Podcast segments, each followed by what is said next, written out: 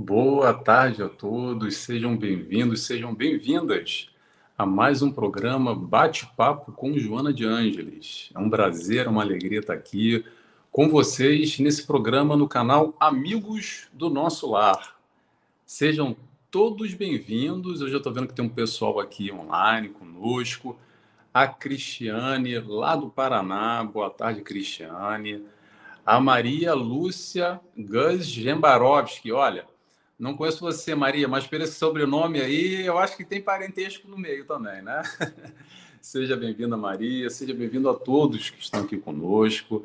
Se façam presente, por favor. Escrevam de onde vocês estão assistindo, onde vocês estão participando. A gente gosta sempre de estar aqui com o nosso convidado. Hoje, o nosso convidado do Rio de Janeiro. Eu também estou no Rio de Janeiro, tá, gente? Apesar de ser da Ilha da Madeira, está aqui embaixo, Ilha da Madeira, Portugal. Mas convido a todos conosco aqui a participarem desse programa. Bate-papo com Joana de Ângeles é o bate-papo do Nelson, do nosso convidado e de todos vocês. Tá? A participação é sempre muito válida eu convido a todos a participarem conosco. Nesse tema de hoje, que está embaixo já no rodapé, ame ao próximo como a ti mesmo. É um tema que dá para a gente falar bastante coisa, é um tema que dá para a gente entender um pouco mais a fundo o que, que é essa história de amor ainda, que a gente não compreende, faz tanta confusão.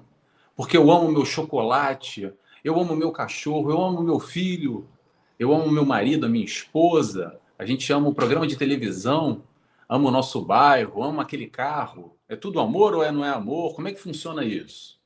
A gente vai falar um pouco sobre isso hoje e muito mais, tá? O pessoal já está chegando aqui, tem mais gente. O Israel de Alencar, boa tarde, pessoal. Seja bem-vindo, Israel. A Maria Jambarovski dizendo obrigada pelo abraço carinhoso. Eu que agradeço, Maria. Seja bem-vinda. O João Paulo Gus dizendo Ricardo, meu amigo. Buila mandou um beijo para você. Não é para mim, não. É para o Ricardo, com certeza, que eu não sei quem é o Buila. A Dercy, nossa amiga lá de Matão, São Paulo, também se fazendo presente. Seja bem-vinda, Dercy. Boa tarde para você. A Beth Viana também. Boa tarde, Beth. Pessoal, diz de onde vocês são aí, por favor, tá? Onde vocês falam, que a gente quer participar. Mas vamos lá, vamos falar um pouco aqui, vou fazer a apresentação do meu conterrâneo aqui, do Rio de Janeiro. Tem 23 anos de doutrina espírita. Eu descobri agora há pouco tempo que, como eu, ele iniciou a chegada dele na doutrina espírita foi no SEMA, no Centro Espírita Maria Angélica, no Recreio dos Bandeirantes, para quem conhece aqui o Rio de Janeiro uma casa que nos abraça, nos acolhe, onde eu também iniciei a minha chegada na doutrina espírita foi através do SEMA também, alguns anos atrás, mas não é para falar do Nelson, é para falar do Ricardo. Então, há 23 anos de doutrina espírita, ele já passou por várias casas como trabalhador espírita, dentro do Centro Espírita Amor e Caridade, da Casa Frei Fabiano, do grupo de estudos espírita San Germain, é palestrante, trabalhador ativo na divulgação da doutrina no estado do Rio de Janeiro e faz muitas palestras, está sempre participando aí, presencialmente e online também, que é essa ferramenta que nos auxilia cada vez mais. Ricardo Jambarovski, seja bem-vindo, meu irmão. É um prazer te receber aqui conosco. Prazer é todo meu, Nelson. Obrigado mais uma vez pela oportunidade de trabalho, oportunidade de estudo e oportunidade de estar aqui com vocês. Boa tarde para todos e boa noite também para as pessoas que estão lá em Portugal também assistindo. Boa tarde boa noite. boa tarde, Ricardo. Obrigado pela sua presença. Agora tem aqui o Augusto. Desculpa, Augusto, não vou nem me arriscar a dizer seu sobrenome, tá? Augusto, boa tarde. Boa tarde para você, Augusto. A Beth Viana é de Belo Horizonte, Minas Gerais. Seja bem-vinda, Beth de Minas, Minas Gerais.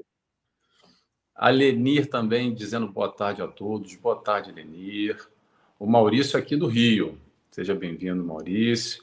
E a Débora, que é a que comanda o canal aqui do Amigos do Nosso Lar, também está presente lá no Rio Grande do Sul, conosco aqui. Boa tarde, Nelson, e a todos os irmãos e irmãs. Forte abraço. Que bom, Débora. Que bom que você está aqui conosco também. Seja bem-vinda. Então vamos lá, pessoal. Para começar, como eu sempre digo, apesar de ser domingo e o pessoal está mais devagar, a maioria, vamos fazer a nossa oração, que é sempre bom a gente levar o nosso pensamento, a nossa vibração, para se preparar aqui para essa grande conversa, esse grande bate-papo. Então, convido a todos, comigo, quem se sentir à vontade, é claro, a fecharem os olhos. E, primeiramente, agradecemos e rogamos ao Pai.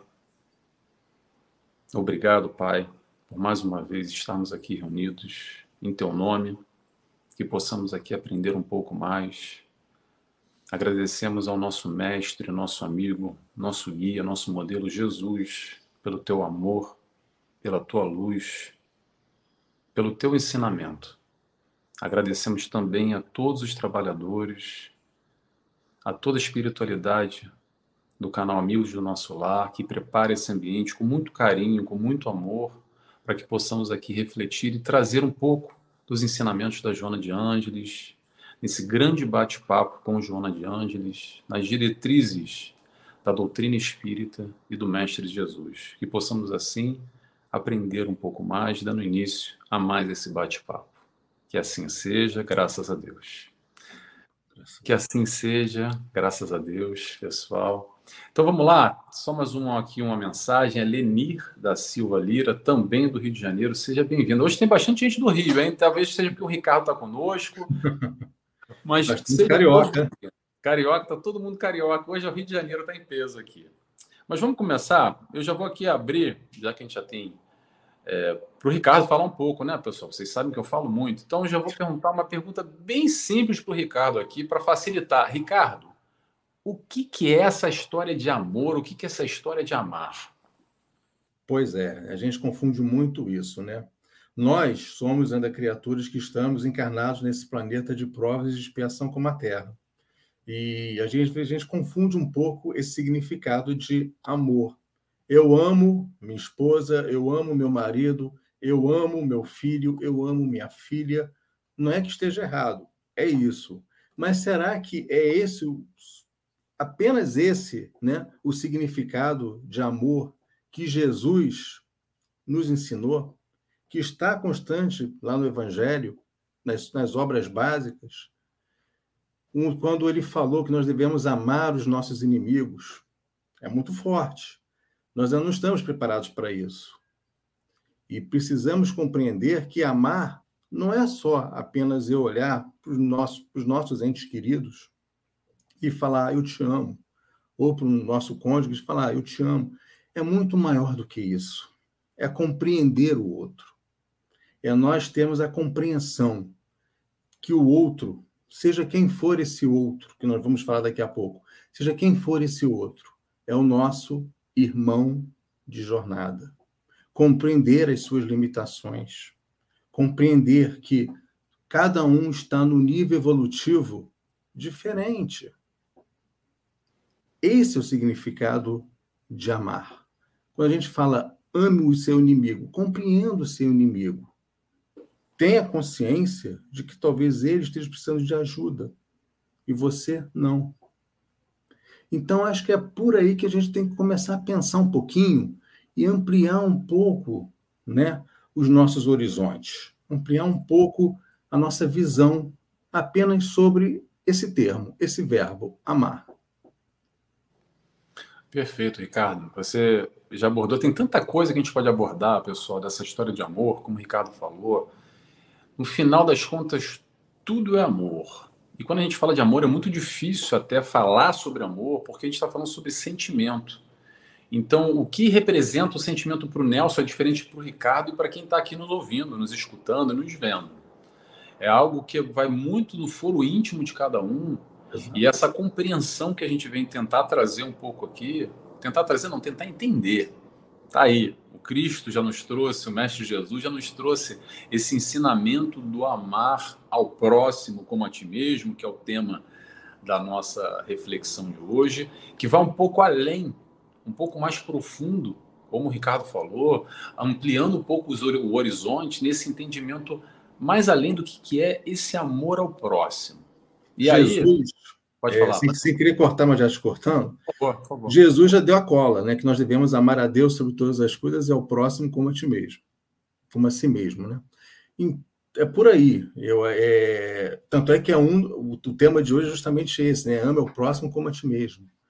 Né? Então, quem é esse próximo? Quem é esse? Como que nós devemos nos amar? Isso que a gente vai, né? né, né? Eu e Nelson aqui, a gente vai tentar é, elucidar um pouco isso. Desculpa, Nelson, vai. Palavra ah, interessante, você tá, é, mesmo você puxou o que, que eu acho que, que é interessante a gente falar nessa frase, que é o nosso tópico de hoje, né? Ao meu próximo como a ti mesmo. Mas antes, antes dessa frase, tá lá no iníciozinho, que é amar a Deus sobre todas as coisas e ao próximo como a ti mesmo. Ponto. Olha que interessante. Só nessa isso, frase, nessa frase tem muita gente que fica só ali com o início. É. Ah, vou amar a Deus que já tá bom já. Porque esse negócio de ter que amar o próximo, ter que se amar a si próprio, ah, isso dá muito trabalho. E aí fica ali focado, literalmente ou exclusivamente, na adoração, no louvar a Deus, única e exclusivamente, e faz o quê? E não faz nada. Não faz nada pelo próximo, muito menos para si mesmo, e fica de alguma forma esperando uma bênção, um milagre, uma mágica acontecer para as coisas mudarem. Pensando ou acreditando que somente, atenção, não é porque não é para amar a Deus, amar a Deus sobre todas as coisas e ao próximo como a ti mesmo. É uma continuidade, né? nenhum nem outro. As duas coisas são necessárias nesse processo evolutivo. Porque mágica, pessoal, não existe não, tá? O que existe é esforço, o que existe é trabalho. E a doutrina espírita nos traz exatamente essa responsabilidade esse entendimento mais profundo da realidade, saindo dessa infância nesse processo de um entendimento muito mais profundo, muito mais amplo. Quando Jesus, quando Jesus, no momento que é, no momento da cura, tá, pessoal? Vou só colocar aqui um exemplo que é bem interessante para a gente analisar sobre essa ótica. No momento da cura, que vinha um coxo, por exemplo, pedia, pedia ao mestre, mestre, me cura. Olha que interessante isso. Ele voltava a pergunta para aquele que o buscava, aquele que queria a cura. Ele perguntava: O que você quer? Claro que ele já sabia o que ele queria, de antemão, mas ele queria escutar ou verbalizar: Eu quero andar. E aí o mestre falava: Levanta e anda. Faz o esforço. Ele está ali para amparar, e está ao nosso redor para nos amparar, para nos dar todo auxílio, todo suporte. Não só aqueles daquele momento que tiveram a oportunidade de estar com ele em carne, encarnados, mas através do teu dos, dos seus ensinamentos, da tua palavra. Então, a proposta da doutrina espírita vem muito mais nesse sentido do aprendizado no amor. Esse aprendizado que a gente pode buscar através do momento que a gente quiser. Não só esperar o milagre ou o acontecimento como no passe de mágica é fazer por nós, buscando ir de encontro, exercitando e sentindo principalmente, pessoal. Isso é muito importante falar. Depois você me interrompe, tá, Ricardo? Por favor, tá? Se deixar, a gente vai embalando uma coisa na outra. Mas o que, que acontece? Muitos de nós. Poxa, Nelson, eu já li doutrina espírita, eu já vim de uma outra religião, já conheço a Bíblia, conheço mais ou menos Jesus. Faz sentido para mim, é tão bonito, é tão lindo. Caramba, quando eu vejo o Chico Xavier, a história dele, poxa, isso toca o meu coração. Poxa, como eu gostaria de ser assim. Pausa aí. Pessoal, é possível. É possível. A proposta do mestre toda é palpável, toda é realizável, não é algo utópico. A quem? Não estou falando que é fácil. Eu estou falando que é possível. Eu sempre repito isso. O problema, eu acredito que um dos grandes dos nossos, do nosso problema é que a gente coloca uma distância enorme. É claro que o Nelson aqui só posso responder por mim, não vou chegar nem a Jesus, nem a Chico Xavier, e muito menos a Jesus nessa encarnação, mas eu posso dar um passinho à frente aprendendo a amar indo nessa direção. Talvez um dia, daqui a umas 50 encarnações, eu consiga ser que nem o Chico Xavier, com sorte. Mas a questão é, a gente tem que dar o nosso passo, ir na direção e de encontro a esse amor, essa proposta do amar. Todos nós aqui vamos aprender a amar. Toda a doutrina do Cristo se resume ao ensinamento do amor. E ponto. Agora, se a gente tem mais dificuldade, mais facilidade, se a gente vai mais rápido nessa direção ou menos rápido no nosso tempo, isso é conforme a nossa busca e a nossa motivação pessoal também. Mas, Ricardo, fala lá que e, eu, a gente vai não, Nessa sua fala, uma coisa que me chamou a atenção é dessa questão do amar a Deus, que realmente eu, eu, eu já conversei com algumas pessoas que falam, Ricardo, mas eu faço prece de manhã, faço prece à noite, às vezes fico o dia inteiro fazendo prece, acho que já está bom. Eu falei, não, não está bom. É importante fazer prece, acho que né, não é, ah, não vou mais fazer prece, não, não é isso. Precisamos fazer nossas orações, precisamos estar em conexão com o plano espiritual, em conexão com Deus, né? Isso é importante. Só que não basta só isso, precisamos dar o próximo passo. O próximo, próximo passo, como o Nelson também colocou aqui, é de amar a quem, né? Eu preciso me movimentar nesse amor, eu preciso me banhar nesse amor, que é o amor que está estabelecido por quem? Por Jesus, né? Ele mesmo falou: ame o próximo como a ti mesmo. E esse a si mesmo, como que é isso? Né? O que, que é estabelecido? O que, que o mestre nos deixou desse a si mesmo? E aí eu, eu lembro muito é, que eu estava assistindo uma vez uma palestra do Haroldo Dutra Dias, nosso famoso HDD, e ele, e ele comentou o seguinte, justamente numa, numa, numa fala dele, da questão da viagem todos nós quando viajamos, Nelson veio de Portugal agora há pouco tempo, está aqui no Rio, passou por isso.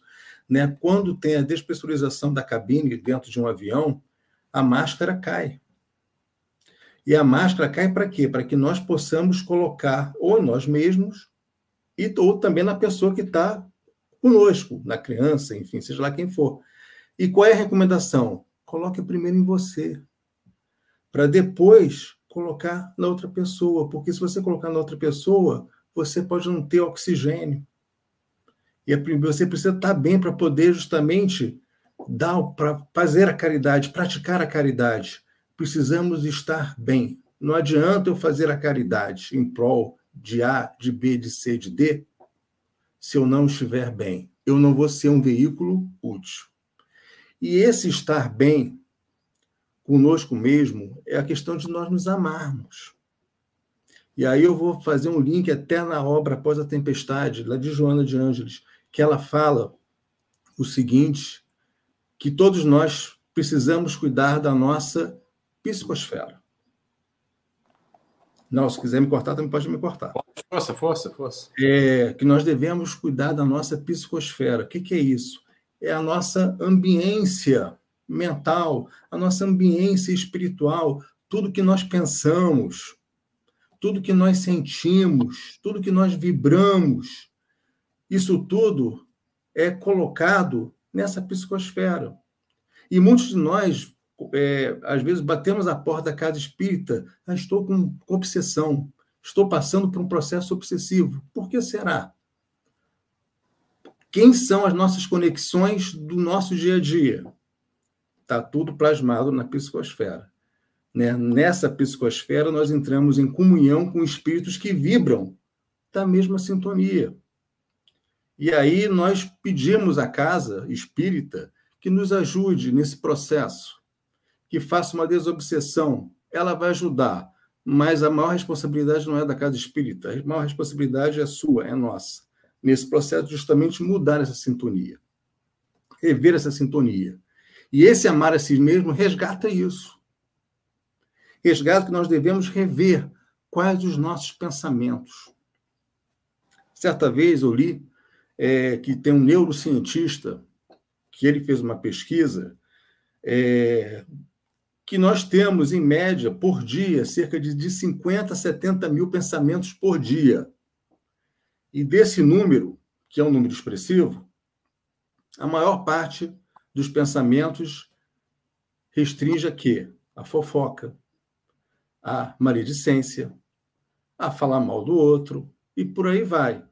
E 0,00001% é o quê? A bondade, fazer o bem. Então, não é, não é à toa, gente, não é à toa que nós estamos encarnados no planeta Terra. Não é à toa. Nós devemos até agradecer por estarmos aqui nesse momento. É mais uma oportunidade que nós estamos tendo de mudar isso, de resgatar coisas que nós fizemos no passado, mudar, enfim, praticar o bem. É uma oportunidade que nós estamos tendo, oportunidade ímpar, que sabe-se lá quando será a próxima encarnação nossa. Mas nesse momento, nós devemos agradecer todo dia de manhã, através da prece, com certeza, e pedir a Deus, e pedir a espiritualidade, no dia de hoje. Como que eu posso me tornar uma pessoa melhor? Como que eu posso fazer o bem e mudar a vida de alguém? Duas perguntas. Tem várias respostas. E nós não precisamos dar um passo maior do que a perna, como dizia a nossa vovó. Nós precisamos entender que esse como que nós podemos mudar a nós mesmos é nós mapearmos como que eu quais são os nossos pensamentos, quais são os nossos sentimentos. Pô, tem uma coisa aqui que não está legal. Né? Nós estamos estudando a doutrina, estamos lendo sobre a doutrina, várias obras, participando de palestras virtuais, cursos virtuais.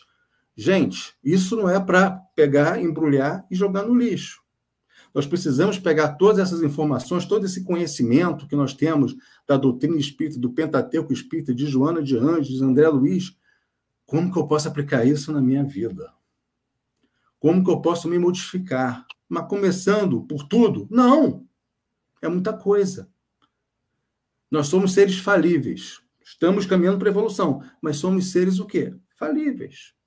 Precisamos identificar as nossas falhas e começar da mais fácil. No ano de 2023, eu quero modificar esse ponto. O mais fácil, o mais banal que possa parecer. É esse ponto que eu vou trabalhar. Trabalhou? Deu sucesso? Ótimo.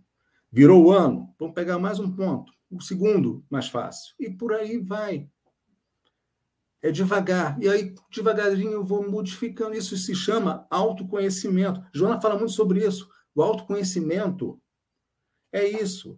A pergunta 919 do Livro dos Espíritos, que Kardec pergunta qual a maneira mais, mais fácil de você se conhecer, Sócrates respondeu, é através do autoconhecimento, e ele retrata. Santo Agostinho dá uma diretriz enorme de que forma nós podemos nos conhecer mais. E ele fala, ao final do dia, quando você botar a cabecinha no travesseiro, reflita sobre pensamentos, sentimentos e atitudes. E se você errou, se você chegar à conclusão, não, eu errei. Vamos em direção a quem foi prejudicado, a quem foi magoado, a quem foi ofendido. Vamos pedir perdão. É muito difícil pedir perdão, não tem problema. Peça desculpas. Me desculpe, eu estava errado, ontem não estava num bom dia, não estava no melhor momento e acabei falando coisas que eu não deveria falar. Parece simples, parece fácil, mas, como o Nelson comentou, não é fácil. É exercício. Isso é exercício, é vivência. Mas que nós precisamos quebrar também o nosso orgulho a nossa vaidade. Que às vezes a gente pensa, olha, eu falei isso, isso, isso, isso para ele, mas ele mereceu. Será? Foi bom para ele. Será? Ou eu ouvi isso, isso, isso, isso, isso, e você reage. Aí lembra da, da passagem lá do, do André Luiz no nosso lar, né? Que tem o famoso copo d'água. Beba água E segura. Não segura, não fala nada. Talvez seja a melhor resposta. Isso tudo parece fácil falar. E realmente precisamos ter o exercício de nós é, assim trazermos isso para a nossa vida, para a nossa vivência. E outra coisa importante, que até estava é, conversando com o Nelson aqui antes da gente começar, é, a Casa Espírita vai, vai fornecer orientação, vai fornecer a base. Né? A Casa Espírita oferece os cursos né, do Pentateuco, o ESG. Então, ela vai fornecer as bases, vai orientar no atendimento fraterno. Agora, tudo isso que nós estamos conversando aqui, a grande prova vai ser aonde? Na rua. Vai ser quando a gente sair de manhã para comprar pão. Vai ser quando a gente for para o mercado. Eu sempre falo uma história engraçada no mercado. é, quando a gente está fazendo compra dentro do supermercado, normalmente vem uma pessoa por trás no carrinho e bate com o carrinho no nosso calcanhar. Gente, é uma dor que vocês não têm ideia. Quem não passou por isso, eu sugiro amanhã de manhã vocês irem no mercado, andar bem devagarinho para provocar realmente a colisão. Vocês vão verificar qual a dor que eu estou falando. Então, é uma dor que não tem ideia. Aí qual é a reação da pessoa? Quem recebeu a dor? É uma reação, meu irmão, um excelente dia para você. Ou é simplesmente falar algumas coisas indevidas. Ou uma terceira opção, ficar calado. Perfeito. Então, nós precisamos rever isso, precisamos rever o nosso comportamento na vida, precisamos rever o nosso, a nossa atitude.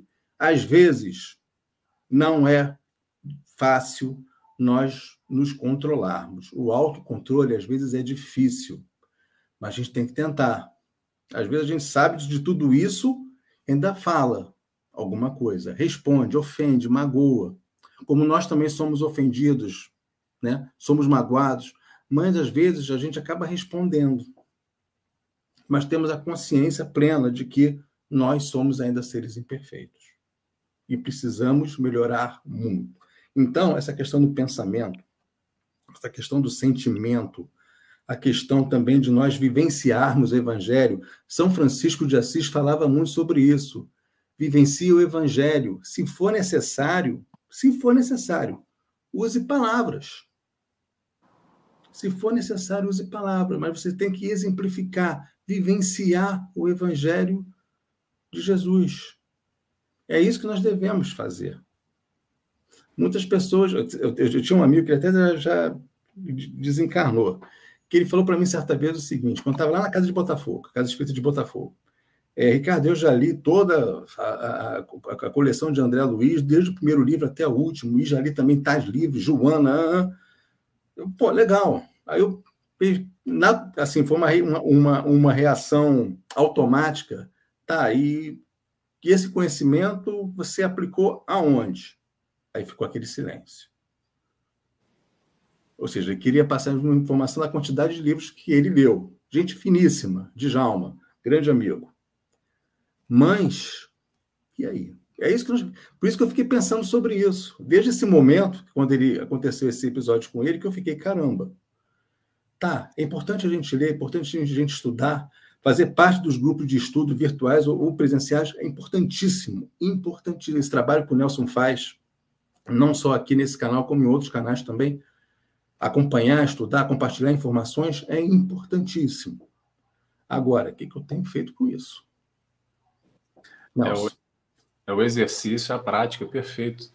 Eu vou, eu vou tirar exatamente daí tudo isso que você falou, muita coisa interessante que o Ricardo falou aqui. Eu vou trazer um trecho aqui da Joana, como seria Joana também na conversa, como, como o Ricardo já inseriu ainda há pouco na pós-tempestade, um trecho que ela vai falar no livro Vida Feliz. Ela diz o seguinte: ser amigo de quem busque o apoio, a presença. Há quem caminha na multidão sofrendo a soledade necessitando de companhia, de amizade. Nunca permitas que a outra pessoa se afaste da tua presença sem que leve algo bom dos minutos passados contigo. E aí, pessoal, acho que a reflexão que eu tirei só esse trechinho aqui, que é essa história do dia a dia, que é a história do pequeno, tá? Mas é no pequeno que nós nos tornamos grandes. Exatamente. É esse convite do amar diário. Como o Ricardo falou aqui, todo mundo, e vou frisar, todo mundo com letra maiúscula sublinhado, tá? Todo mundo que cruza o nosso caminho no dia a dia. Quando a gente sai de casa, é no transporte coletivo, é no trânsito, é para o trabalho, é para o centro espírita, é para o supermercado lá que está batendo na tua canela. É o tempo inteiro, o tempo inteiro nós temos a oportunidade de aprender a amar. E quando a gente está predisposto, como a Joana disse aqui, deixa a sua. Como é que é que ela disse aqui, pessoal? Sem que leve algo de bom dos minutos passados contigo. Quando nós estamos predispostos a amar, é esse momento que a gente está predisposto a multiplicar essa luz que a gente recebe. E que luz é essa, né? Só que eu não estou recebendo nenhuma. Está aqui, ó, doutrina espírita. Isso é luz.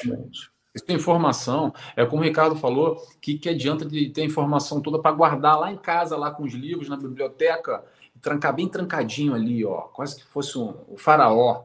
Um guardar a fortuna do faraó para ser enterrado comigo, para o plano espiritual, eu exercitar lá. Não, é para exercitar agora aqui. É no hoje, é no pequeno.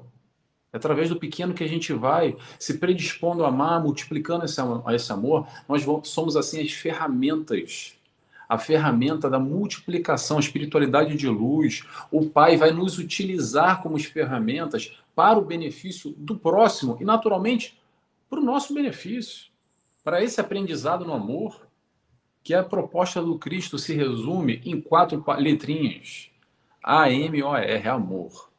E a gente tem muita dificuldade ainda de entender esse papel do servidor, esse papel como mediador. E o mediador, pessoal, vamos entender. Sabe o que é o mediador? É um túnel que liga as duas pontas.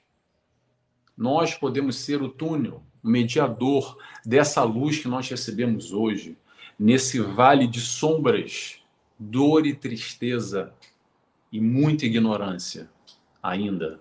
Há mais maldade do que ignorância em torno dos nossos caminhos. Eu postei até essa frase lá no meu Instagram essa semana. Emmanuel, que nos fala. Então, essa busca de ser servidor e ao mesmo tempo aprendiz, tá, pessoal? Aprendiz porque nada que o Nelson está falando aqui, o que o Ricardo está falando, é algo criado. Na verdade, é, é, não tem nada aqui novo, tá? É tudo Ctrl-C, Ctrl-V, copia e cola. O aprendizado todo é uma vivência que a gente tenta compartilhar conforme a nossa impressão. A gente estava até conversando isso um pouco agora, que a riqueza da doutrina espírita é que tem informação e nós interpretamos de maneiras diversas. E assim temos oratórias diversas, claro, dentro do mesmo patamar, da mesma linha de compreensão, de raciocínio, com as bases, com as diretrizes da doutrina espírita que nos auxilia a sermos mais felizes. No final das contas, aprender a amar é aprender a ser feliz. Exatamente. É mestre o mestre que ensina, o aprendiz. E de uma forma, e de uma forma leve. Aprender a ser feliz de uma forma leve. A gente também, também tem isso, tá? Que nós, muitas das vezes, carregamos a culpa do passado, dos nossos erros. Carregamos aquela coisa pesada, aquele fardo pesado. Ai, caramba, eu não vou conseguir, meu Deus do céu. Gente, antes, muitos de nós não tínhamos o conhecimento que nós temos hoje. Nós, às vezes, antigamente, nos comportávamos de uma outra forma. Hoje nós comportamos de uma ou de uma forma diferente, pelo conhecimento que a gente tem, pelo fato de estarmos nessa abençoada doutrina. Então, e às vezes nós carregamos essa culpa para quê? Isso só vai nos prejudicar, só vai nos fazer mal. Então, vamos viver a vida de uma forma leve, de uma forma mais tranquila, feliz, sendo feliz, como o Nelson falou aqui, de uma forma leve. Leveza é isso. Não é estar despreocupado com as coisas. Vejam bem, não é isso. Nós precisamos, ficamos preocupados com muitas coisas. É normal. Mas vamos estarmos preocupados, nos preocupar com as coisas da vida de uma forma mais leve. Sem se tortura. Às vezes a gente se tortura muito. Não vale a pena e a gente desencarna. É uma pergunta que a gente tem que fazer. Se eu, se eu desencarnar daqui a cinco minutos, vamos supor, nós, nós aqui, eu, Nelson, pelo amor de Deus, né? é só uma brincadeira, é uma coisa hipotética, você acabou de chegar no Rio de Janeiro. É, se nós desencarnarmos todos nós aqui, o Augusto, a Cristiane, a Nancy, a Nancy aí, Nancy, beijo, querido. Maria Braga Canaã e outra queridona. É, se nós desencarnássemos agora, nós iríamos para o plano espiritual, teoricamente, né? Para onde eu não sei, mas nós iríamos para algum lugar. E aí? Qual seria a nossa reação? Iríamos chegar lá, eu cumpri a minha missão, divulguei a doutrina, fiz minhas orações, minhas preces, cabeça erguida, ou ia chegar lá assim um pouco envergonhado? Então, a hora de mudar é essa nós estamos tendo uma oportunidade de ouro, uma oportunidade valiosíssima de modificar, de desmodificar, mudar o nosso, nosso padrão mental, mudar o nosso pensamento, mudar o nosso sentimento, mudar essa energia que está ao nosso redor. Gente, Isso é de cada um. Não tem receita pronta. É cada um fazendo a sua parte. E não pense que eu e Nelson também estamos fora dessa jogada, não. Não, nós também estamos dentro. Muitas pessoas falam isso. Ah, o palestrante espírito, expositor espírita, ah, é um ser iluminado. É um ser de. Já ouvi, é um ser de luz. Não, não, eu falo não, não, não, não um ser de luz, um ser de sombra. Altamente, estamos quitando dívidas. E nos foi dada essa tarefa nessa encarnação. Vamos abraçar essa tarefa e, né, quem sabe a gente ganha algum bônus hora aí pela frente. Né? Vai lá, Nelson. Perfeito, Ricardo, perfeito. Tem tanta coisa interessante aí. Muita. De culpa, de, de, de, colocar. Isso é interessante, eu gosto sempre de relembrar isso, que o Ricardo. Vou puxar agora o que o Ricardo falou por último, tá? É... O maior beneficiado de toda essa live aqui, sabe quem é? Começa pelo Nelson e pelo Ricardo que de alguma forma essa troca para mim, para ele, se não tivesse ninguém aqui, tem quase 20 pessoas aqui online conosco e depois ainda tem muita gente que assiste depois esse conteúdo que fica disponível. Estou vendo aqui os númerozinhos. Ai, que bom, porque aí, o Nelson, o Ricardo passaram essa informação, porque eles são os seres iluminados e sabem tudo. Pessoal, primeiro que a gente não sabe grandes coisas. E mesmo que a gente sabe, quem dera que pudesse já ter tudo aplicadinho, bonitinho, ó, fino, se fosse assim, muito provavelmente a gente não estaria encarnado aqui provando, espiando, que faz parte. Salvo aqueles missionários, que não é meu caso, acredito que não é do Ricardo também. Se for, Ricardo, dá uma dica aí, tá? Como é que faz? Mas é, é, é uma busca, pessoal, que é interessante porque não tem santo, tá? Tem trabalho, tem dedicação, tem entendimento. Só tem um, só teve um perfeito aqui, que é o Mestre Jesus, e esse é o exemplo a ser guiado, essa é a referência. O resto está na caminhada, está na busca, está no seu momento, cada um com as suas dificuldades. Sabe aquela coisa do influencer, que hoje em dia está na moda? Ah, os influencers. Um influencer, o resto é imperfeito, tá? Pode ser influência na moda, no esporte, no que for. Agora, o resto está todo mundo na caminhada. Claro que nós temos referências positivas, como eu falei do Chico Xavier, e tantos outros, que são espelhos aqui encarnados e nos motivam. E a gente pode levar isso na positividade, no sentido de que, poxa, que legal, olha quanto esforço que a pessoa fez, mas não endeusando ela e colocando ela no, num patamar, no, numa tribuna de ouro. Mas levar aquilo como exemplificação de caramba, se eu correr atrás também eu posso. Talvez eu não consiga ser exatamente como ele, mas não tem competição com o outro. A competição é conosco. Se tem para competir alguma coisa, é o Nelson com o Nelson, o Ricardo com o Ricardo. Eu não estou aqui querendo me comparar com o Ricardo e com ninguém que está conosco aqui, de quem é melhor, quem é pior, quem vai para o plano espiritual X, Y, Z. A competição, se for para existir, é a interna é aquela que nós possamos ser melhores a partir do momento que eu vou competir o Nelson de hoje com o Nelson de ontem e falar: caramba, eu avancei, já estou melhor. Poxa, amanhã então vou fazer mais um esforcinho, vou naquela direção, porque eu já me autoconheci mais ou menos, está difícil se autoconhecer, mas já dei uma conhecidinha ali mais ou menos, e já percebo que tem um pouquinho de orgulho aqui, tem um egoísmo acolá. Aí eu vou pegar aqui numa direção e vou me esforçar a palavra esforço. É, e uma coisa importante é que o, isso que o Nelson comentou, né? o orgulho, egoísmo, vaidade, são os vícios morais. E é, é normal nós, nós, nós sermos assim, quer dizer, normal. Normal não é, mas em função de nós estarmos encarnados ainda aqui, é normal porque faz parte de uma são características morais que fazem parte de um planeta como a Terra, né? Um planeta ainda embrionário, extremamente materialista, é, é um planeta Terra ainda é, é assim, né? Então, nós precisamos, nosso desafio é justamente, nosso esforço, como o Nelson acabou de colocar, é justamente esse, de nós vencermos essas imperfeições, né? Esse amar a si mesmo, é, esse cuidar do pensamento, cuidar do sentimento, são, é, são observações que nós devemos fazer a nosso respeito. O Nelson com o Nelson, o Ricardo com o Ricardo e vocês com vocês. Qual é a fala que eu usei? Quais as palavras que eu tenho utilizado? Será que eu tenho utilizado muito palavrão? Não é, não é um momento de eu rever isso, falar menos palavrão e dar valor a outras palavras? Que programas de TV eu tenho visto ultimamente, principalmente antes de dormir? Eu tenho me preparado para dormir? É importante. E não tenho me preparado para dormir. Eu acordo todo dia de madrugada e fico acordado na madruga. E aí, o que, que você vai fazer? Vai ver o, os episódios do Nelson Tavares que ficaram gravados no YouTube. Não, faça prece. Pode até ver o programa do Nelson, com certeza. Mas faça também o quê? A prece. A prece. Para você se tranquilizar, para você se harmonizar. Esse é o amor a si mesmo. O que, que nós estamos fazendo em benefício da nossa saúde mental? A nossa mente, ela é viva. Nelson é psicólogo. Nelson pode falar sobre isso melhor do que eu aqui. Posso falar até uma tremenda besteira agora.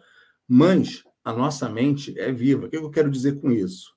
Brotam pensamentos, às vezes que a gente não está nem pensando, não está fazendo nem ideia, mas só para perturbar a gente. Né? Perturbar a gente, para tirar a gente da nossa estabilidade. Por isso que fala-se muito em, em meditação, que nós devemos meditar mais. Que nós devemos se equilibrar mais para encarar os desafios da vida que fazem parte. Esse é o amar a si mesmo. Esse é o amar a si mesmo. Alexandre Bulhões do Carmo falou é amor aí, Alexandre Bulhões do Carmo. Pode chamar esse cara aqui, né? Esse cara aqui é fera. É. Pode convidar que esse cara aqui é gente da melhor qualidade aqui do Rio. Aqui do Rio. É, show de bola, amigão.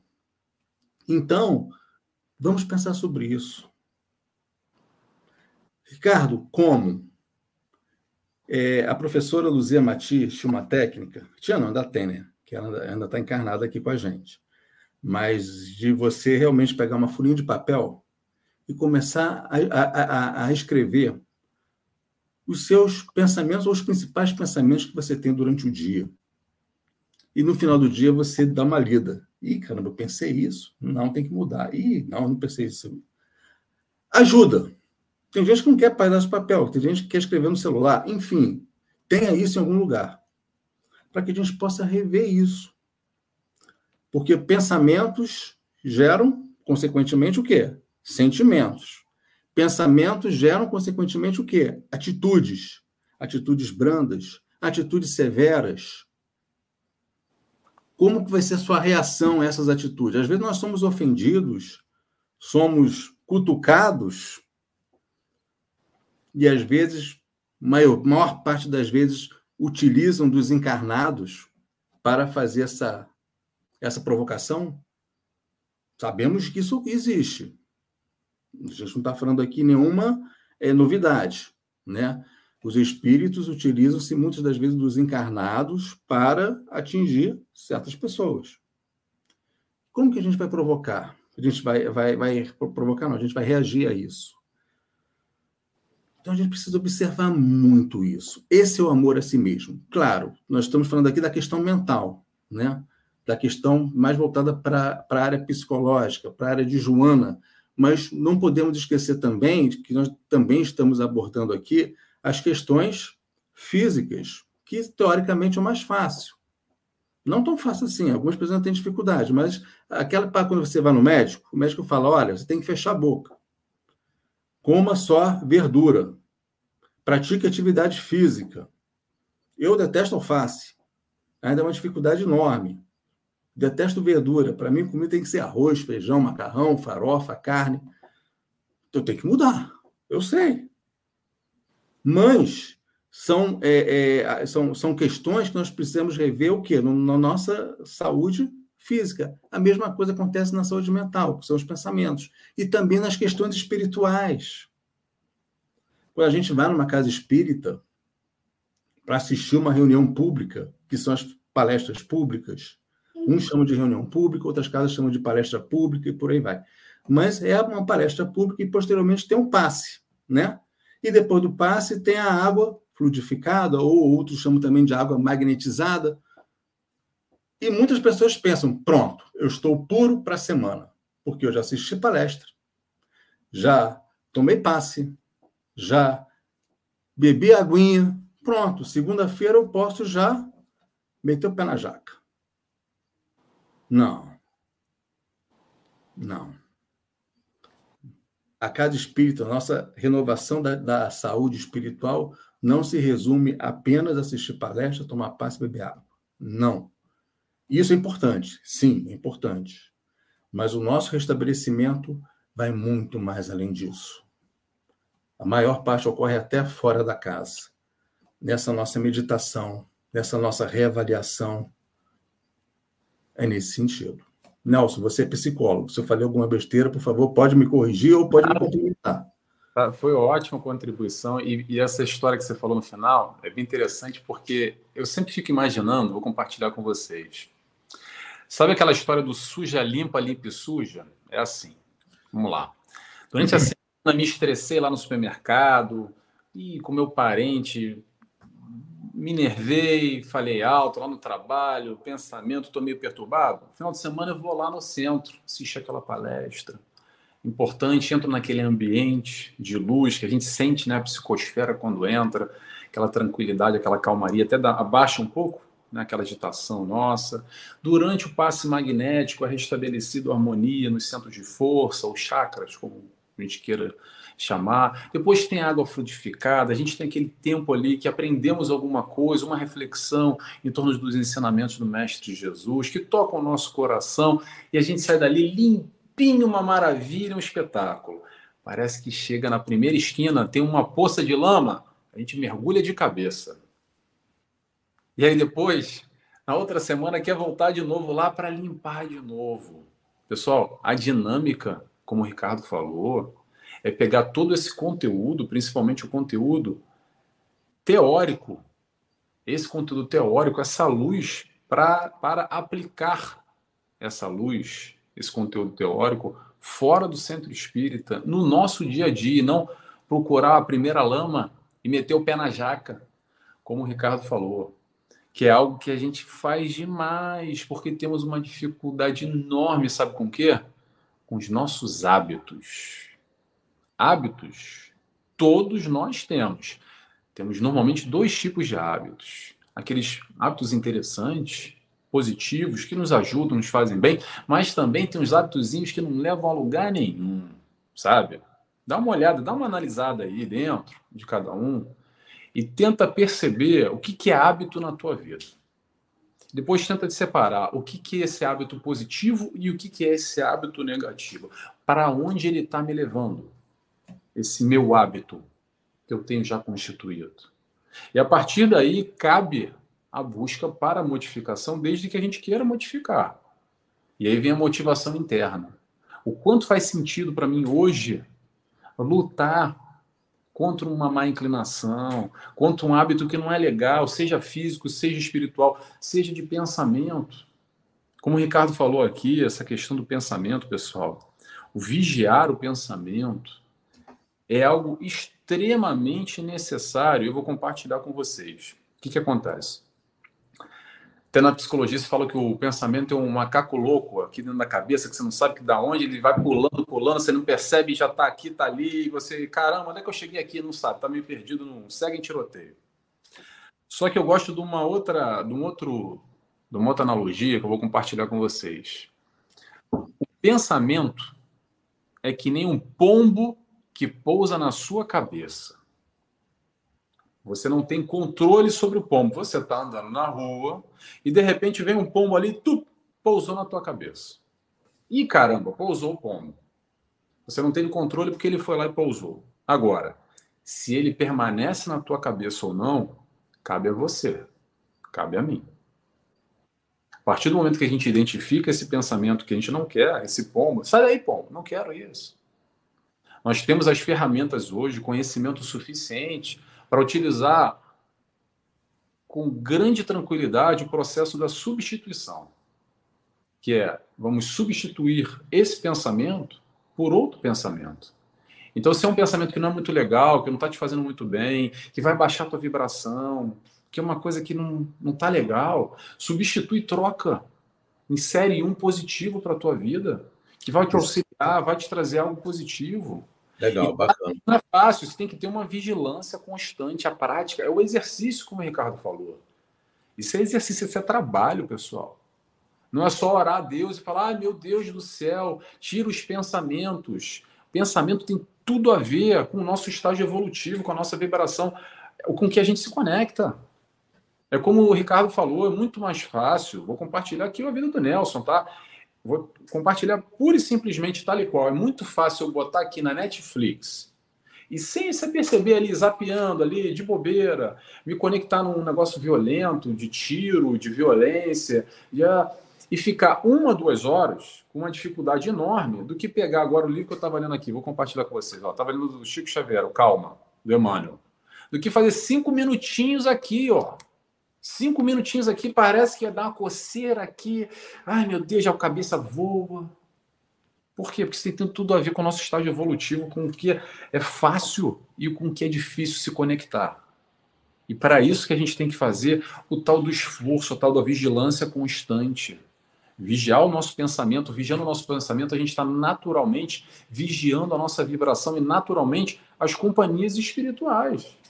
Porque como a gente vai estar aqui uma hora, uma hora e meia em conjunto, refletindo, produzindo, tentando trazer questões positivas para a nossa vida, eu poderia estar parando ali, e o, Ricardo também, uma horinha, nem se apercebeu, vendo um jornal aí, puro sangue, violência, tristeza, dor, que fomenta algum tipo de sentimento negativo dentro de nós.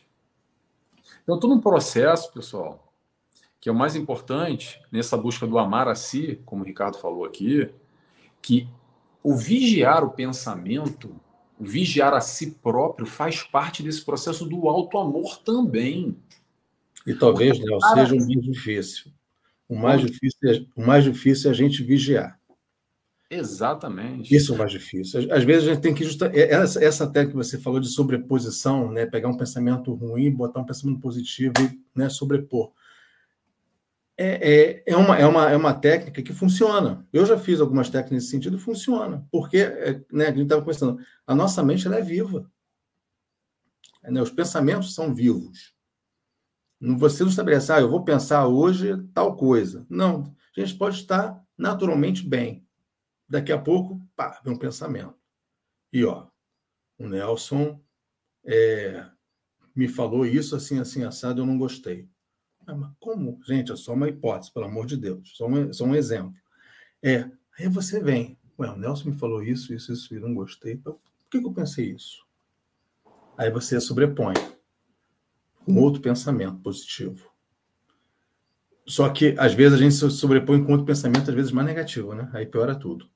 E aí, a gente observa, né? Muitas pessoas estão doentes hoje em dia. Doenças físicas, doenças é, psíquicas, doenças mentais, enfim. É, a depressão aumentou muito né, o número de, de pessoas com, com depressão, com ansiedade. Né? Tem várias lives, várias palestras que falam sobre isso, sobre esses assuntos. Por quê? Porque tem tanta farmácia no metro quadrado. Não sei como é que é Portugal, mas aqui no Rio de Janeiro, você, se você der um passo, vai ver uma Pacheco com uma Venâncio. Dá outro passo, vai ver uma Pacheco uma Venâncio uma Drogas Mil. E por aí vai. Por que será? Está relacionado a quê? Com certeza, sem sombra de dúvida, a essa nossa invigilância. E nós precisamos estar mais vigilantes. Fazendo prece é importante, sim. Fazendo o culto do Evangelho no lar, uma vez por semana, no mesmo horário, é importantíssimo. Tem dúvidas? Procure orientação junto à Casa Espírita, junto à Federação. É, estudar, ler o livrinho do Nelson aqui, é, Calma. Levanta ele de novo, Nelson. Aí, ó. Porque o livro não traz só conhecimento, o livro nos pacifica, né? favorece nessa, nessa reformatação da nossa psicosfera. É importante.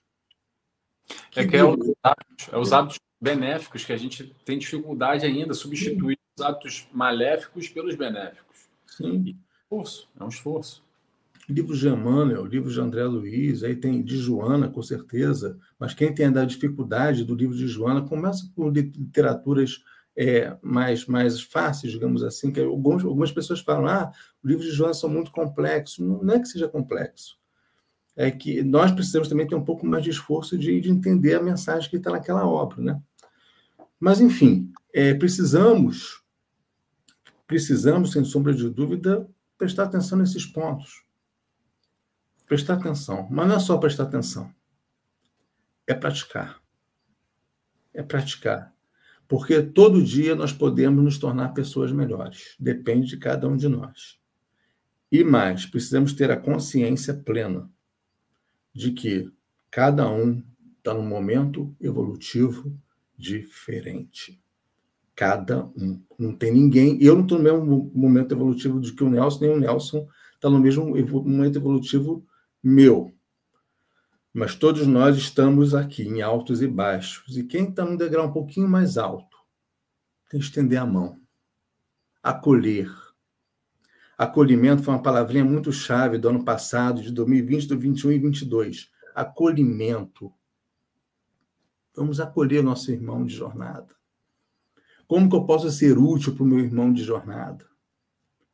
Como que eu posso ser útil para o meu irmão de jornada? Todos nós podemos ser úteis, gente. Será que nós, se nós formos numa farmácia, se nós estarmos em contato com outra pessoa, nós observarmos que ela está um pouco caída, um pouco caidinha, um pouco triste,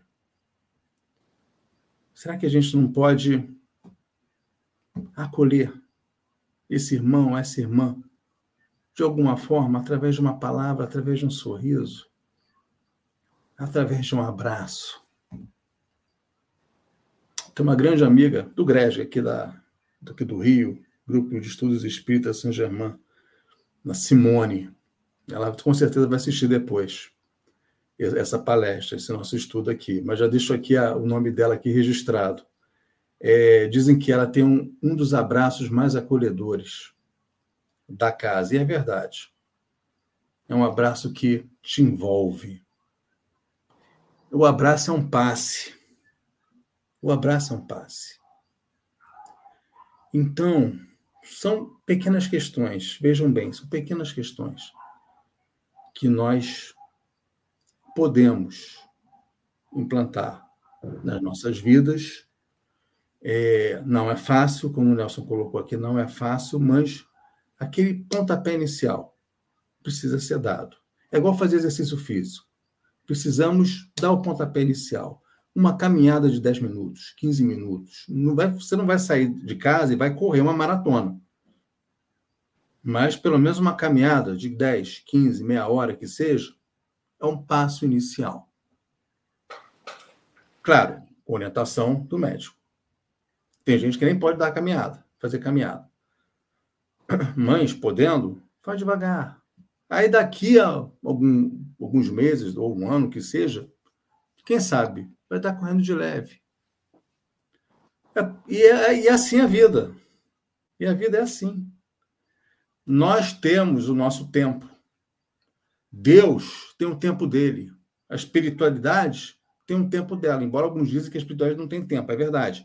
Mas vamos considerar assim: tem o seu tempo, mas nem sempre, nem sempre é o mesmo tempo, o deles e o nosso. E nós queremos que as coisas aconteçam no nosso tempo. Nem sempre isso acontece.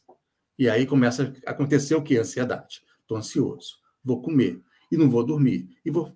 Estou inquieto, vou para um lado, vou para o outro. Gente, às vezes, a solução para o momento de crise é justamente o quê?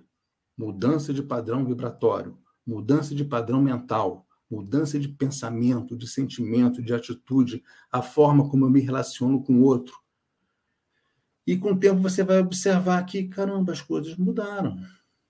Fulano está mais calmo comigo, Ciclano está mais calmo comigo. Não, não é o Fulano, o Ciclano que estão mais calmos, é você tá, que está mais calmo com você mesmo. Já falei muito. Para a gente pensar. Vai, Nelson, continua. Tem tanta coisa que dá para a gente seguir por várias linhas, mas eu vou, eu vou voltar àquele papo que a gente estava aqui falando sobre o amar a si como, quer dizer, amar o próximo como a si mesmo, né? E a gente esqueceu aqui, voltando, não esquecemos, mas voltando à história do amar a si, porque é importante a gente lembrar, a gente esquece que a gente só pode amar o próximo aquilo que nós temos conosco. Então, quanto que eu tenho de amor para mim, quanto que eu entendo e sinto é o amor em mim, é o que eu posso doar para aqueles que estão ao meu redor. Seja esse próximo qual for. Porque às vezes é uma confusão que o pessoal fala assim: não, mas eu amo mais o fulano, amo mais o meu filho que me amo. Não, calma. Você ama aquilo que você entende de amor. Então, a partir do momento que você passa a se amar mais, a se acolher, a se aceitar mais, aceitar as suas imperfeições, fazer o processo de autoconhecimento para reconhecer os seus pontos positivos e também os seus negativos, e lidar com as suas imperfeições sem esse martírio, sem a culpa, pode se arrepender, pode, para fazer diferente e melhorando e assim se amando, que é uma proposta muito importante do amor a si mesmo, do alto amor. Vou trazer um, um trechinho de Joana aqui que eu quero comentar, que é bem interessante, está no livro Convite da Vida. Joana nos diz o seguinte: o amor é estágio mais elevado do sentimento. O homem somente atinge a plenitude quando ama. Quanto anseia e busca ser amado, foge à responsabilidade de amar e padece infância emocional. Aí eu quero falar sobre essa história de infância emocional. Sabe que Joana segue muito nessa linha psicológica para a gente entender um pouco mais e vamos tentar aprofundar esse entendimento do que é essa infância emocional. Infância emocional, pessoal, vê se alguém se identifica aí, tá? Não, tô falando, não vou dar nomes, mas vamos ver se tem um pouco a ver conosco aqui. Infância emocional é o seguinte: são aquelas frases do tipo: eu quero ser reconhecido, eu quero os likes, eu quero os seguidores, eu quero, eu preciso ser amado, eu preciso que me amem. Pessoal, vamos entender que a proposta do Cristo está num outro patamar. O que nós precisamos de verdade é aprender a amar. O que precisamos é amar e não ser amados.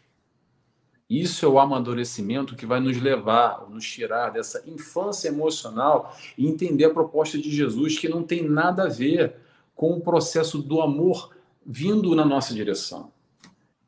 É a conexão com o alto, o processo do amor. Nós somos seres perfectíveis, que temos toda a capacidade de amar ao próximo como o Mestre nos ensinou. Amai-vos como eu vos amei. Não é?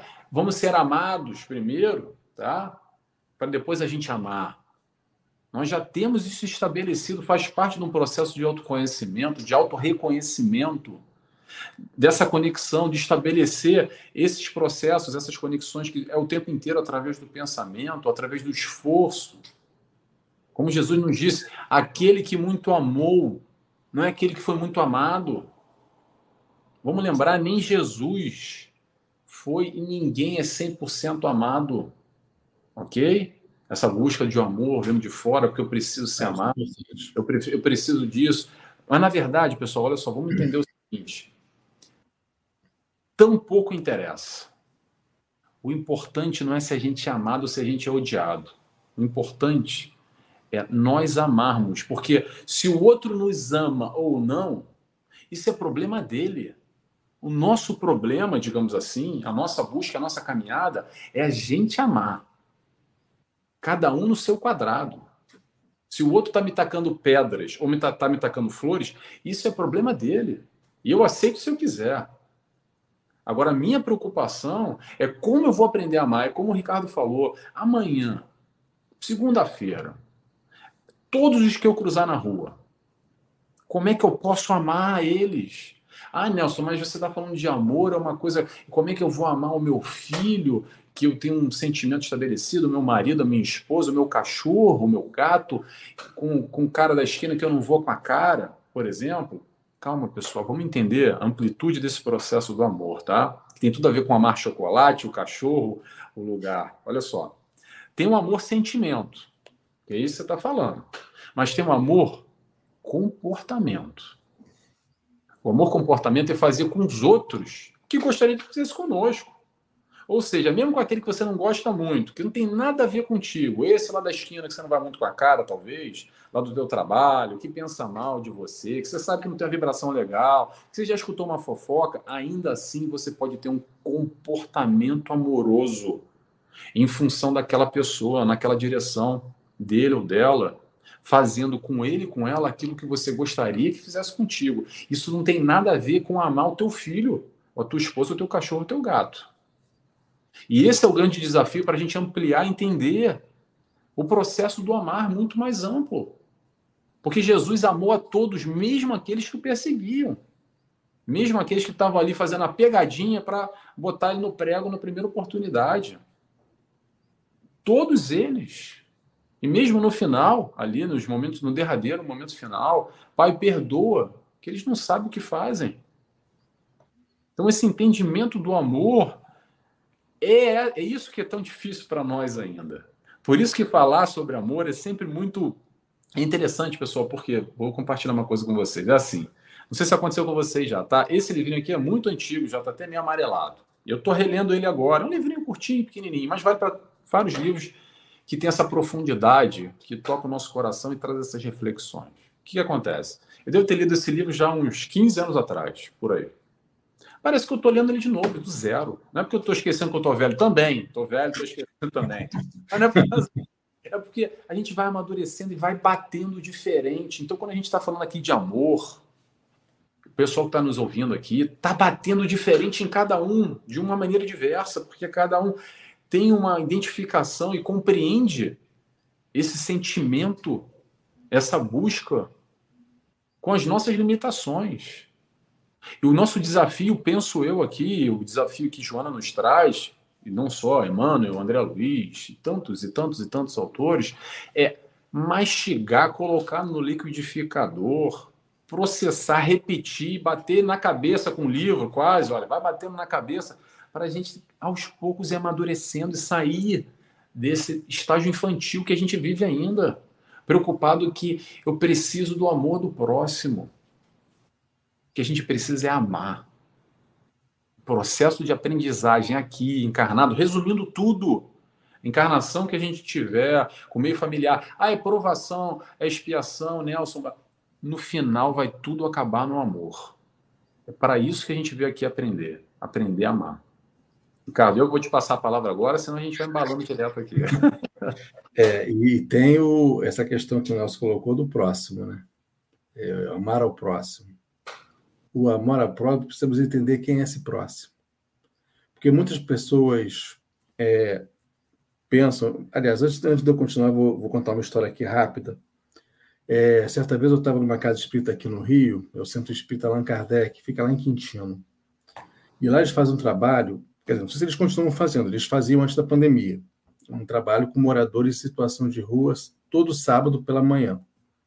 Aí davam é, sapato, é, banho, alimento, enfim, e tinha uma palestra à luz do Evangelho, sem utilizar terminologias espíritas, apenas para passar a mensagem do Evangelho. Muito bem, eu fui uma vez lá. Uma não, algumas vezes, mas essa vez foi marcante. Que foi justamente sobre essa questão do próximo. Eu estava falando algum tema que fez um link com a questão do próximo. Quem é o próximo? E eu fiz essa pergunta para eles. Tinham lá em, quê? em torno de 30, 40 irmãos. Quem é o próximo? Aquele silêncio. Aí eu perguntei de novo: quem é o seu próximo? Aí teve um rapaz lá no fundo que estava sentado e levantou o dedo. O próximo, o seu próximo, ele falou assim mesmo: o seu próximo é você. Eu, ué, como é que ele pensou isso? Por que eu? Porque você está falando e você é o primeiro a ouvir. Olha só, Olha só a, a, o pensamento dele. Então, e é verdade, ele está coberto de razão. Mas, além disso, quem é o nosso próximo? O nosso familiar, né? Nosso pai, mãe, avô, avó, filho, filha, cachorrinho, gatinho. São os nossos próximos? São. Mas temos também moradores em situação de rua. né?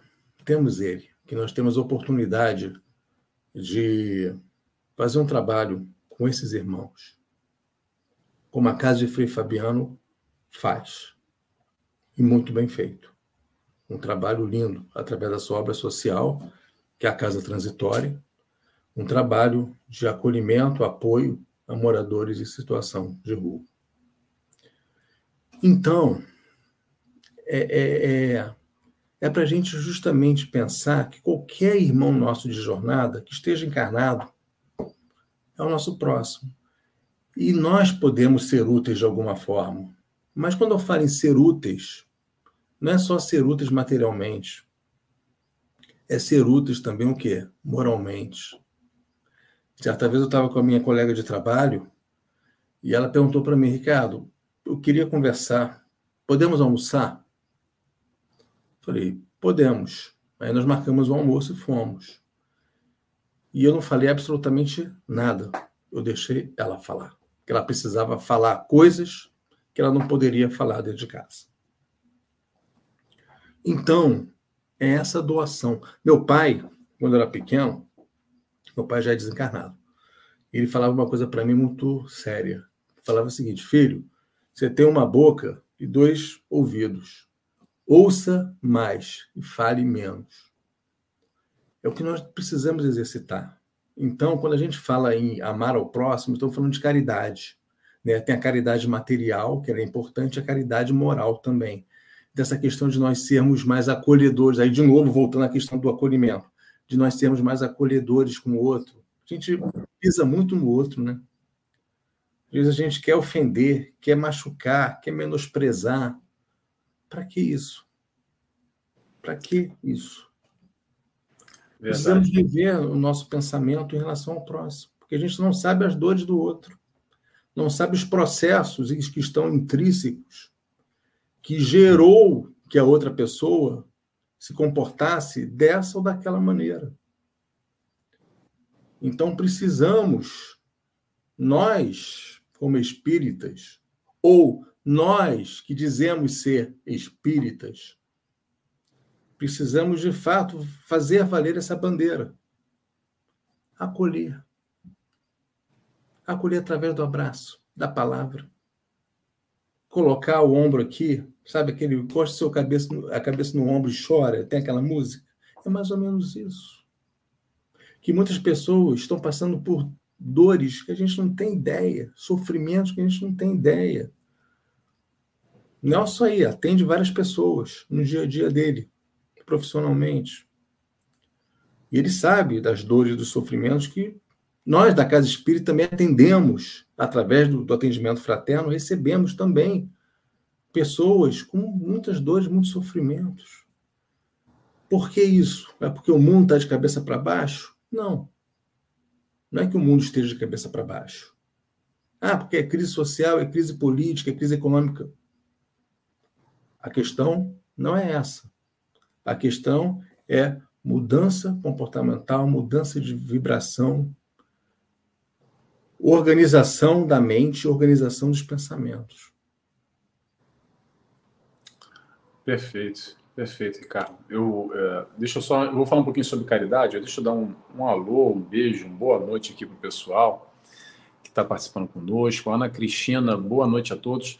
Ana Cristina, é a Ana Cristina que eu estou pensando de Lisboa? Deve ser, né? Está conosco sempre. Se não for, diz da onde você é, por favor, Ana Cristina. A Beth Viana nos diz: Eu digo, Nossa Senhora me abençoe, que eu só pense coisa boa meu mantra. É isso aí, Legal. Beto. Bom. Importante essa oração, essa busca exatamente. Por que não? Né? Devemos todos buscar toda a orientação, todo o auxílio através da oração, da espiritualidade de luz, Nossa Senhora, quem for que possa nos ajudar exatamente a esse enfrentamento das nossas questões e nesse processo do pensamento que a Beth deve ter falado aqui quando a gente estava falando sobre pensamento. E a Maria Henriques está aqui conosco também, lá de Castelo Branco. Maria Henriques, eu não errei hoje, hein? Lá de Castelo Branco, Portugal também, está aqui presente conosco, ela sempre se faz presente. Boa noite, Maria Henriques, seja bem-vinda. Agora, quero falar um pouco sobre caridade.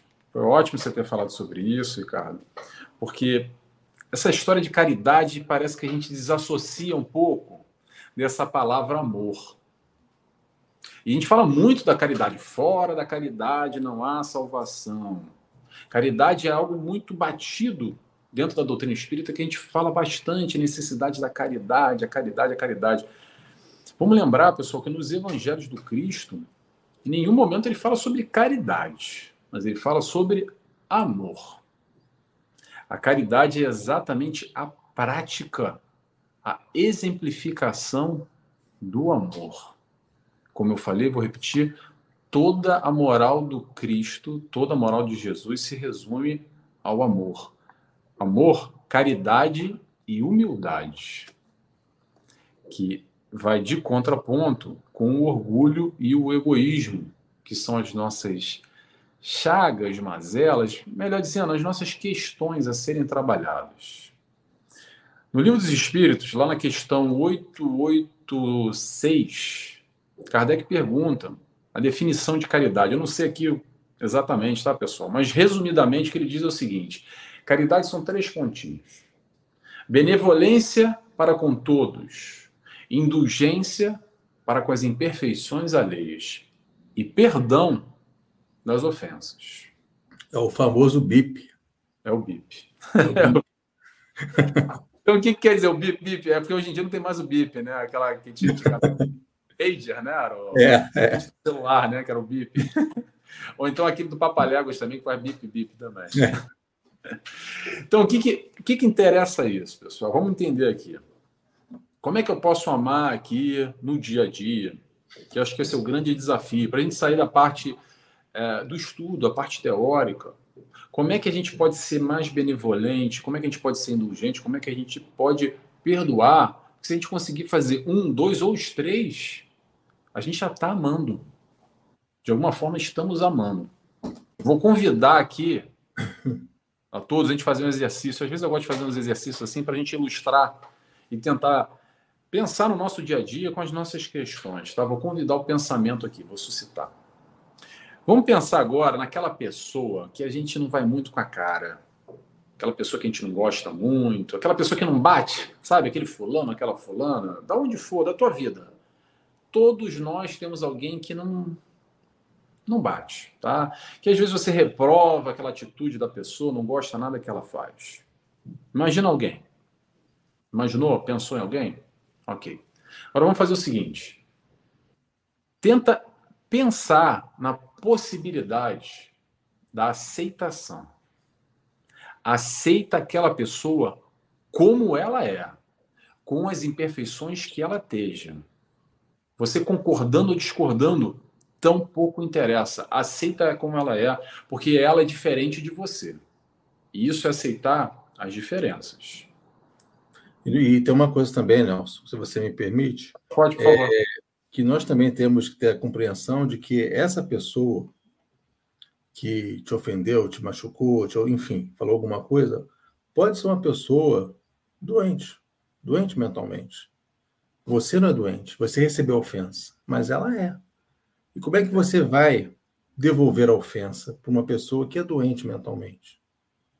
Então é melhor realmente rever, pensar um pouco, como o Nelson comentou, né, sobre isso, porque às vezes é melhor a gente acolher. Ficar calado já é, um, já é uma forma de acolhimento. Fica quietinho, emanar bons pensamentos, entrar em prece. E aí, puxando esse gancho, perdoa. Perdoa os erros dela, perdoa a agressão que ela te a pessoa tem todo o direito, pessoal, olha só, isso é outra coisa importante, eu falo bastante, quem me acompanha, sabe, eu repito, repito, repito, e repito porque eu preciso repetir para mim, porque é difícil ainda, para o Nelson, para tá, para todos nós, olha só, a pessoa tem o direito que for de te agredir, porque ela tem um livre-arbítrio, como a gente tem o nosso livre-arbítrio. Agora, olha só, se ela está jogando pedra em nós, ou está jogando flores, cabe a nós aceitarmos ou não independente da opinião alheia, na nossa caminhada vai ter sempre gente que vai jogar pedras e vão jogar flores. Como foi a caminhada do Cristo, não foi diferente.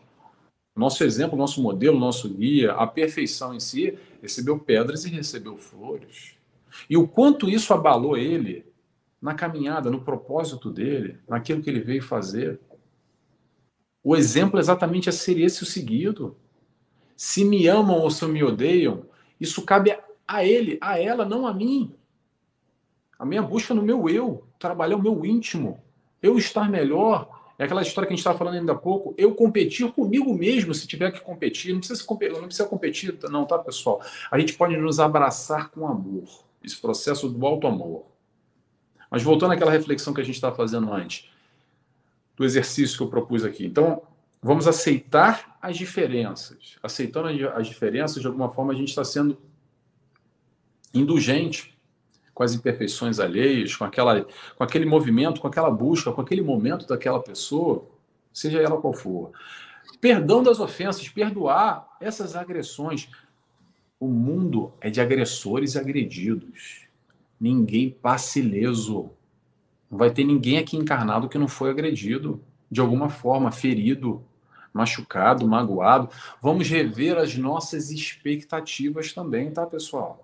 O que acontece muito é que a gente espera demais do fulano. E sabe o que, que o fulano é? Como o Ricardo disse, o fulano é um doente. E você fala assim: caramba, mas como ele fez isso comigo? Sabe o que aconteceu? Foi nós que não conseguimos avaliar de alguma forma. E temos que rever essa nossa avaliação, que estava esperando algo a mais do que um doente poderia me dar. Ah, mas ele me bateu, ela me bateu. Bateu no sentido alegórico, tá, pessoal? Não precisa ser fisicamente. Bateu emocionalmente, verbalmente, me agrediu, me xingou, me maltratou, me traiu, o que é que seja.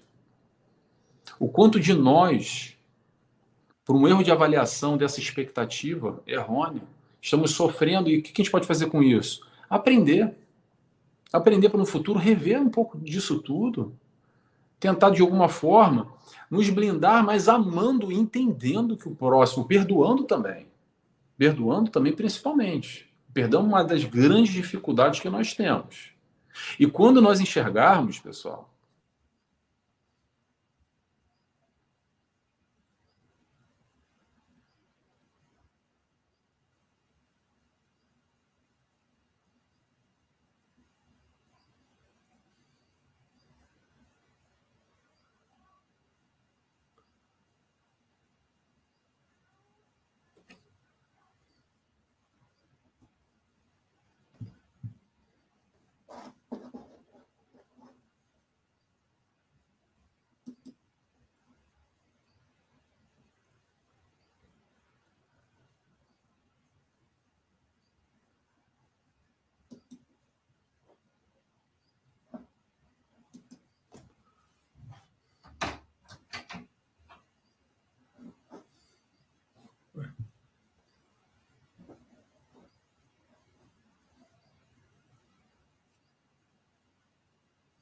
Eu acho que o Nelson, o Nelson caiu. Não sei se eu estou online. Gente, eu estou online. Alguém pode sinalizar, por favor?